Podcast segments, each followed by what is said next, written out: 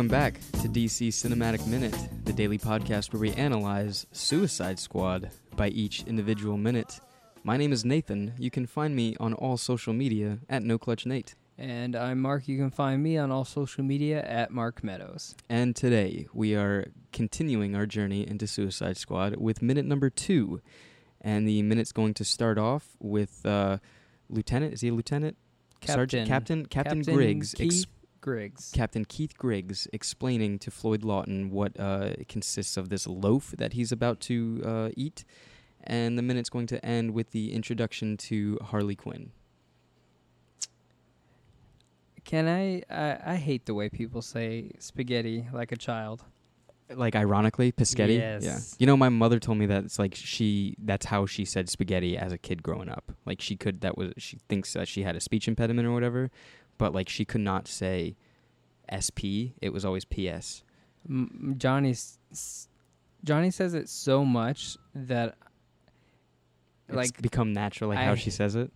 it's one of those things. Like we Did she say it jokingly or did she say it real? Well, that's how it starts. The fever, the rage. like we always go like, oh, we're gonna do things unironically, like selfie, uh, hash saying the word hashtag when we say a word, like I was gonna say with, with even typing out hashtags in middle of conversations. Someone saying typed it, oh, man. LOL. like it, it starts saying LOL. Oh, Yeah, like LOL, like like saying it unironically to the point where saying it ironically to the point of unironically saying it. So it's like you say you say Pischetti so much that people just say it now.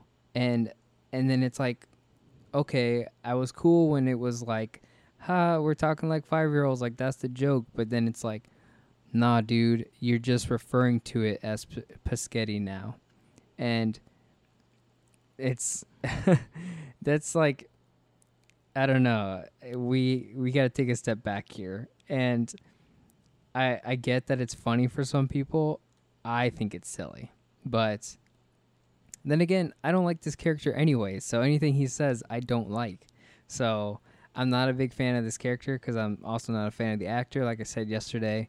Um and just seeing him on camera just makes everything worse and I'm like I don't like you, dude. And I think that's the point of this film.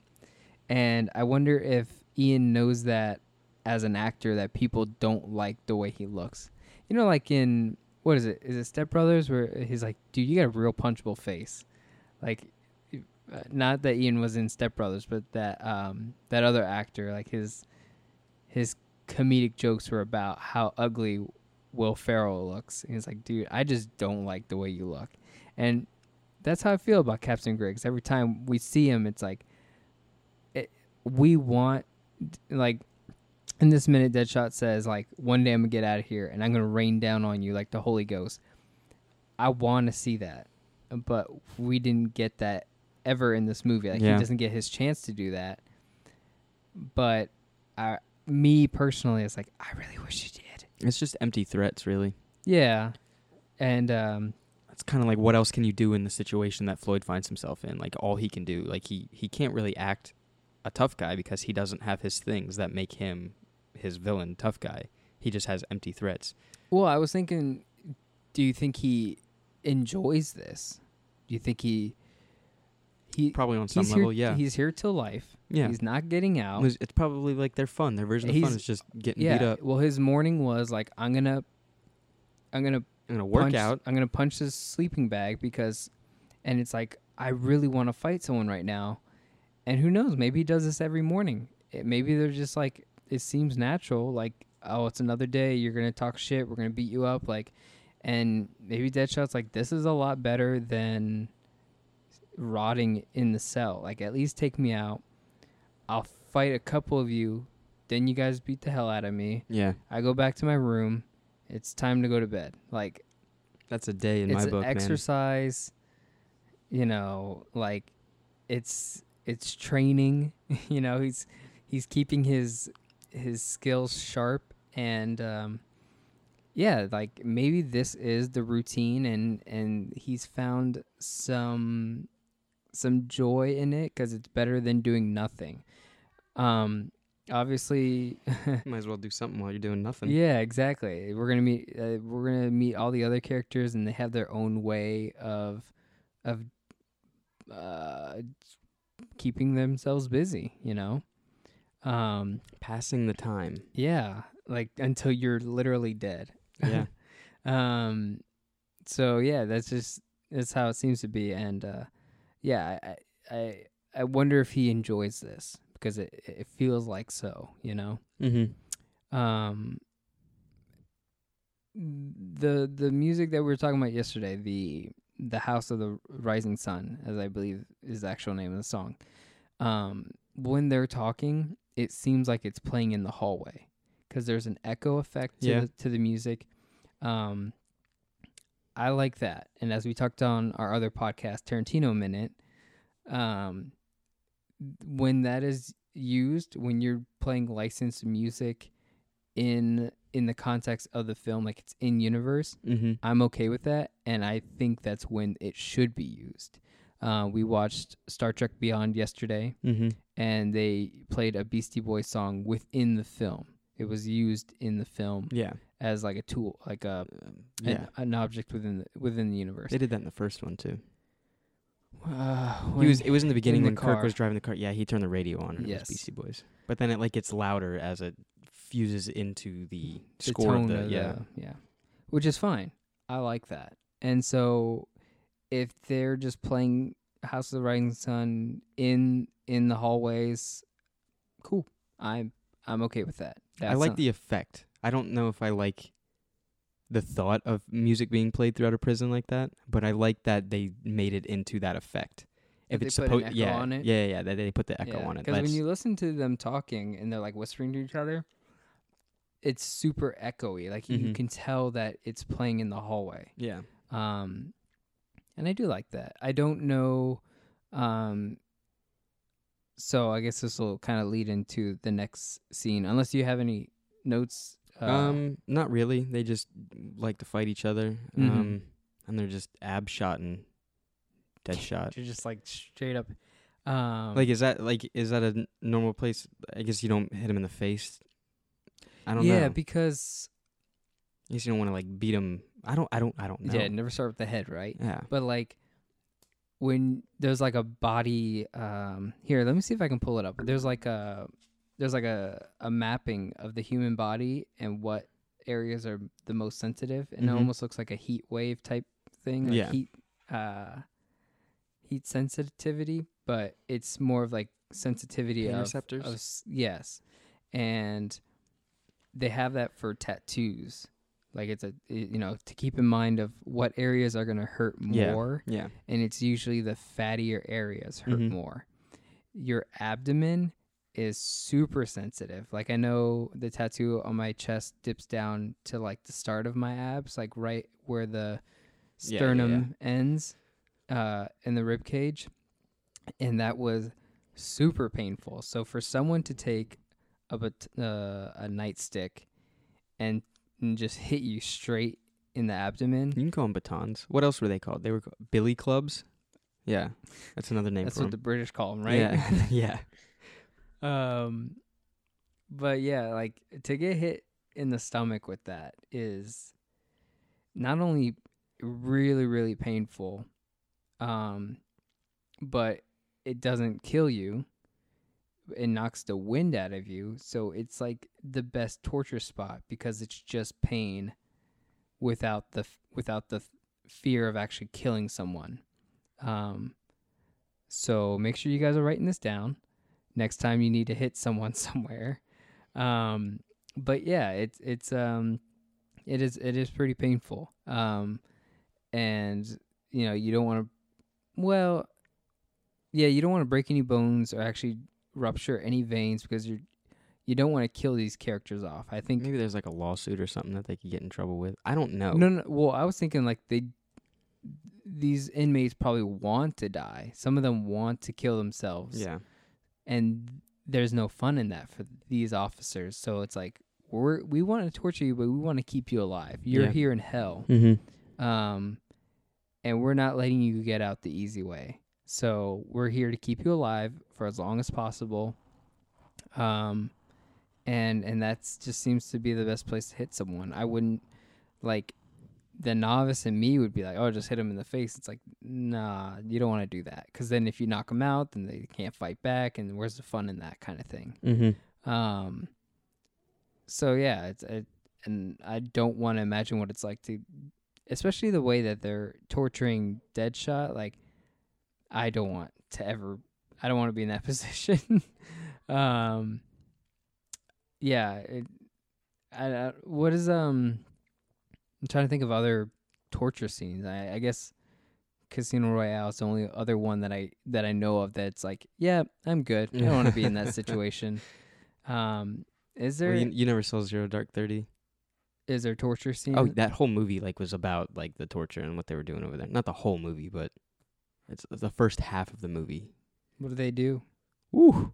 It was a big deal, like in real life, like what they were, what you know, CI officials were doing to But what were prisoners of war in Afghanistan and Iraq, but what were they doing? destroying them, bro. Remember me and Mike were telling you about like they would string them up naked and and blare like heavy metal, like death metal, at, like really high decibels, put them in a hot box, waterboarding, obviously. Um, you know all that all that stuff, but it was really like the music one was like the biggest yeah, like I've torture Heard, thing out of the 21st century was like you play heavy death metal at really high decibels and it makes them go crazy. I've heard audio, audio torturing is Yeah. like the new thing now because people they'll play like the Lazy Town theme song, like oh, bake man. a cake, like Yeah. high decibels, and like put that on repeat or something or um, whatever.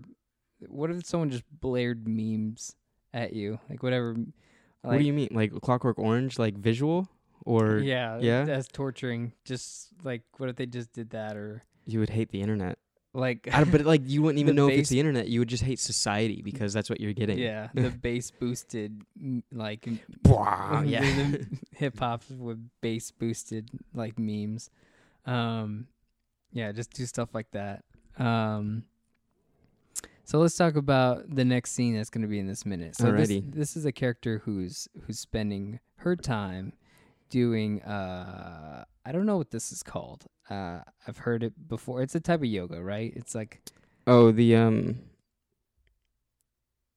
Oh man, what is it called? With where they use like straps and harnesses and, and no, that's the other thing. And silk. something else. the silk ones. No, oh, you're talking about sexual. No, there's like silk, not silk dancers, silk uh, Trap- Silk trapeze. dancing. That sounds cool. I, I might. I'll, I'll go with that one.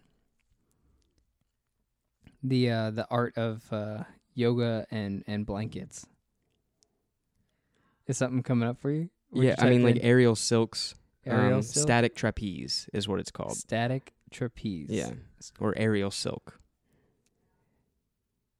I feel like that's like something. I saw it done live one time. Incredible. I even got to talk to the people that like were like the the gymnasts or whatever. Mhm. Incredible. Um, yeah, it's I feel like, like, you actually like fly. it's a good it's a good idea for this character because she represents the theatrical th- the theatrical foundation that the Batman franchise is founded on with not only Batman but like Robin's origins Yeah, Batman is all comedy and tragedy. It is theatrical, the- so yeah. she has to fit in line Theatrical. with that. So Joker, Harley Quinn, Carnival, Static Trapeze, like aerial yoga, Cirque du Soleil, like Yeah, of Cirque course kind of this like and this is such a good way to introduce the character in a way where she has to pass time. She needs she's bored. This is the only thing she can it's do. also a workout too. Yeah, it's the safest thing they gave her to do. Um, and so, yeah, this is how we are introduced to the like world famous Harley Quinn character, a character that uh, I believe was born in the 1990s, like 92. yeah, yeah, yeah. like- I'll get into her origin. yeah, go for it.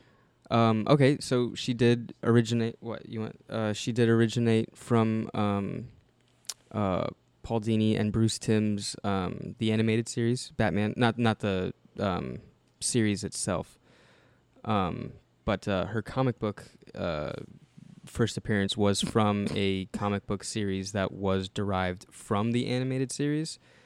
Um, I think it was number twelve in the Mad Run, Mad Love run, um, in book form. But then she was really uh, set in stone in the animated series. Um, there was an adaptation of Mad Love that was supposed to be made into the the animated um, series, uh, but then it was uh, too too dark. Um, so then it made it into like that holiday episode. Um, Mhm. I don't know if you remember, but uh, I can picture the the cover of it. Really, It's hard for Really me easy. to remember specifics about the character, mm-hmm. but to me, it's more apparent of the the growth of her popularity. Mm-hmm. So yeah, Um, and nowadays we're like the the worst parts of being a nerd get mad at the fact that she is so popular.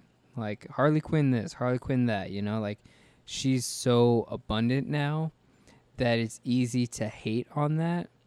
But in all fairness, I find this character so much more entertaining than the Joker character. Like, I Yeah. like a good Harley Quinn character. Um, I'm a little indifferent.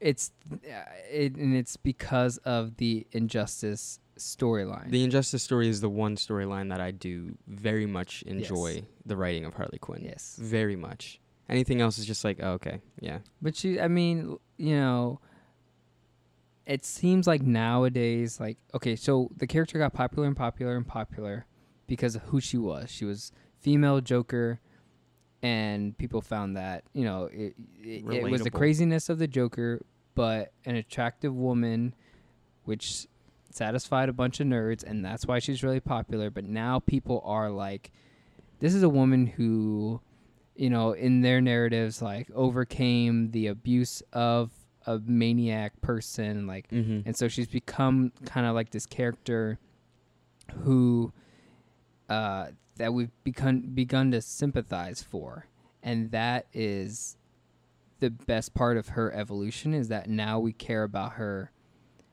because of her character, not because of her looks, um, which now it's just a win-win because she's both attractive and attractive inside, like emotionally as a character. Um, you know, and it, you know, and like in the Injustice storylines and in the video games, she is a character that we like to, you know, she's cool. She's amazing. Um, in this movie, you know, like again, that's the case where it's like, oh, Harley Quinn's in this movie, like it's all about her, and it's like, yeah, but she's still kind of in in my opinion, the more emotional parts of this film come from her. Like if I have an emotional reaction, it's because either of her subplot or whatever her moment is in the actual plot with the rest of the Suicide Yeah. Squad. Like I connect more with that and it's one because she was written great in this film and because Margot Robbie is portraying the character.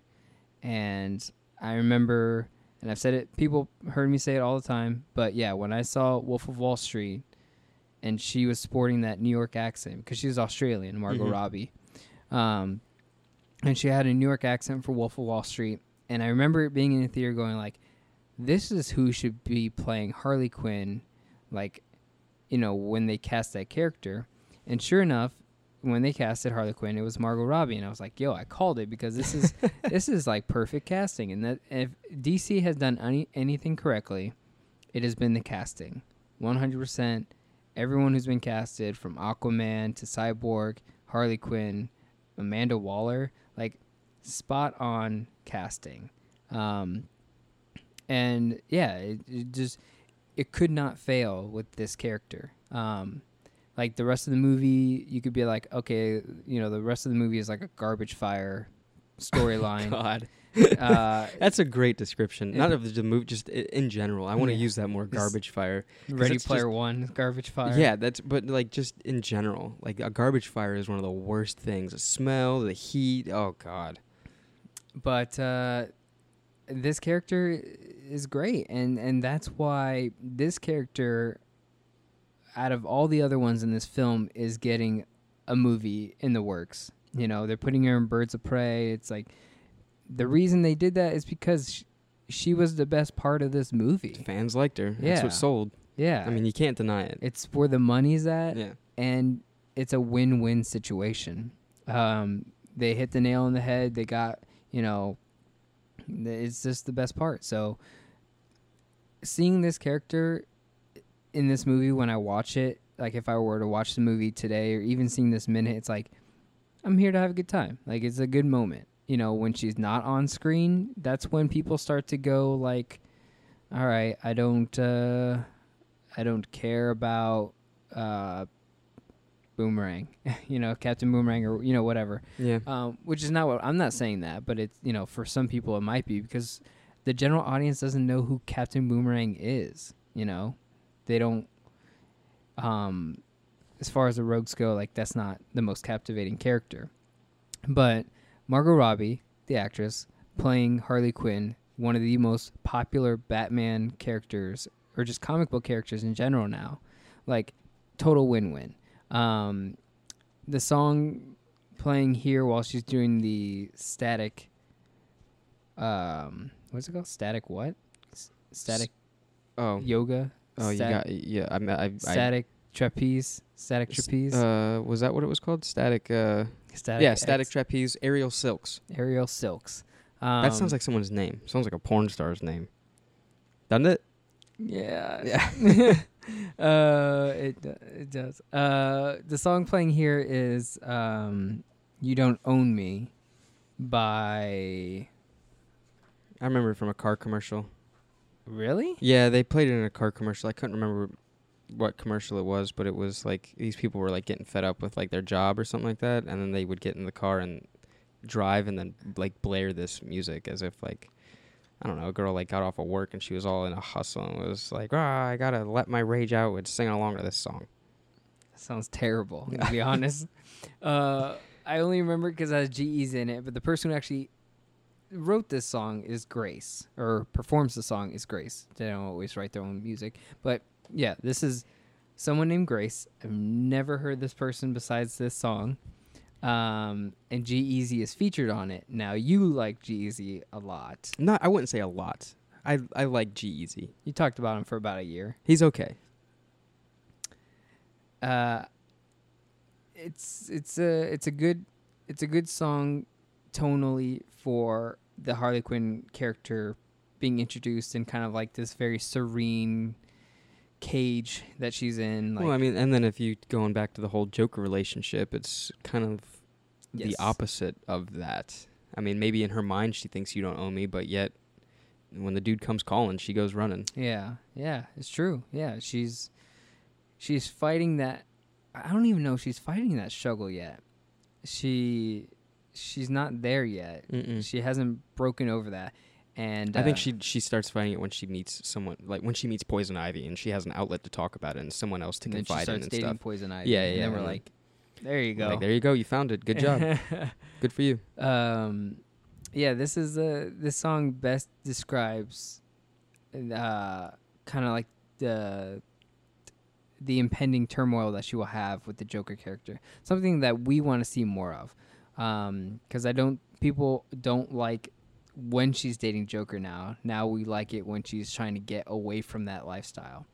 Um, and so it is it is a good song choice if they had to play licensed music. Um, again, there's the whole Steven Price soundtrack, so you guys just have to listen to that and, and see what it would have been like. I want to see someone re like a fan edit of this film with just Steven Price music and see what it's like in, in that. I want to see what that's like right. without licensed music, but um, yeah, I think they should have been playing Britney Spears. Crazy. I don't know. And it feels so right. You don't know that Oh song? That's what they should have been playing. I don't remember that at all. You don't remember? You know that song now. I know, yeah, I do now, but yeah. Um, this one, the the song isn't playing inside the. It's not playing inside her. All right. Well, no, no, no. I'm asking. Oh, Are you asking? I'm asking. Do I don't know. Is it? I don't know. I don't. I have no. I don't. I don't know. Is she? This is where she's like drinking tea. sh- No, not yet. Not yet? She's just doing the. the She's just hanging. I don't think it. Yeah, it stops there too, doesn't it? It's just. Um. Up. Up. Up. Yeah. She's just. Yeah. She's just doing her but stretches. It's an echo thing, right? There's an echo because like the footprints of the soldiers walking up to her cell start to come in, and then it turns into an echo, and then they start a little chatter. She doesn't have like a boombox in the corner of the cage. I don't know. I remember thinking that when it shows a more establishing shot of like the room that she's in, there are things like there's a television in the corner. There's something else. There's like a coffee machine that she had. No, that's at the end. Um, Yeah, how does she have the porcelain? Yeah, we'll get there. But like, they all get things at the end to like help them, you know, You in their struggles thing. or whatever. And yeah, like her thing was like she got like a cappuccino machine or something like that. oh yeah, Yeah, right. And she asked for that. yeah, and Floyd got So like the the letters the too. movie. He got to like see his kid like visitation and stuff. so like that that his daughter's own math tutor. Yeah.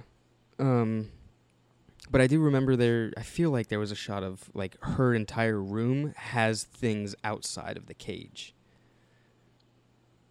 So maybe yeah. there is speakers. Yeah, maybe she is playing music. Like that should be like if I was gonna be in a maximum security prison, I would at least like some music. you can't play your own music. It has to be like Warden's Wait, radio. everything's Bluetooth and wireless now. Just put an Alexa on the other side of the cage and let me just be like, "Hey, play Baha Men." of course. like, just grant me that. Uh, Like, I don't have to touch anything now. So So, so here's a new wave torture device. You put someone in a room and you get them in like to life and their only entertainment is music, but you only give them hit clips. oh, so you only get like a minute. Yep. You think someone in prison will start their own podcast? Like, I'm here for life. I can start a podcast, right? It like, probably exists. I think it does exist. I think it does. I'm pretty sure there was something where like they they're like in prison and they talk. Unless it was a joke, I remember. they just someone interview saying- other yeah. inmates. They come in for their their episode, and it, it releases out there. I'm pretty sure there's something where someone is in jail and they do recordings or a radio show. That should be a thing. I think it is. But yeah, like, give me something to do, please. like, listening to like like I said, like a Bluetooth Oops. speaker on the other side of the room that I can play music. Like, I'll be fine. Like, I think if I was in prison, I would just be working out a lot and reading books. Yep. Like that's all I would I would just be getting it's just summer camp. like you just got to like have some newfound mentality of like I'm here to better myself Yeah. in more ways than That's the way I would take away. Yeah. Yeah, that's what I would take away. But hey, what can you do? Um, Yeah. So uh yeah, that's the the song. It's uh You Don't Own Me by Grace featuring G-Eazy. We got some Aerial Silks, Harley Quinn, uh yeah, that's all I got for this one. Yeah, that seems that's pretty much wraps it up. Cool. Uh, we're going to go ahead and wrap here for today. If you enjoyed everything you heard, you can find us on the Facebook group, the DC Cinematic Minute Listener Society, and all social media at DCEU Minute. And we'll catch you guys tomorrow for minute number three of Suicide Squad.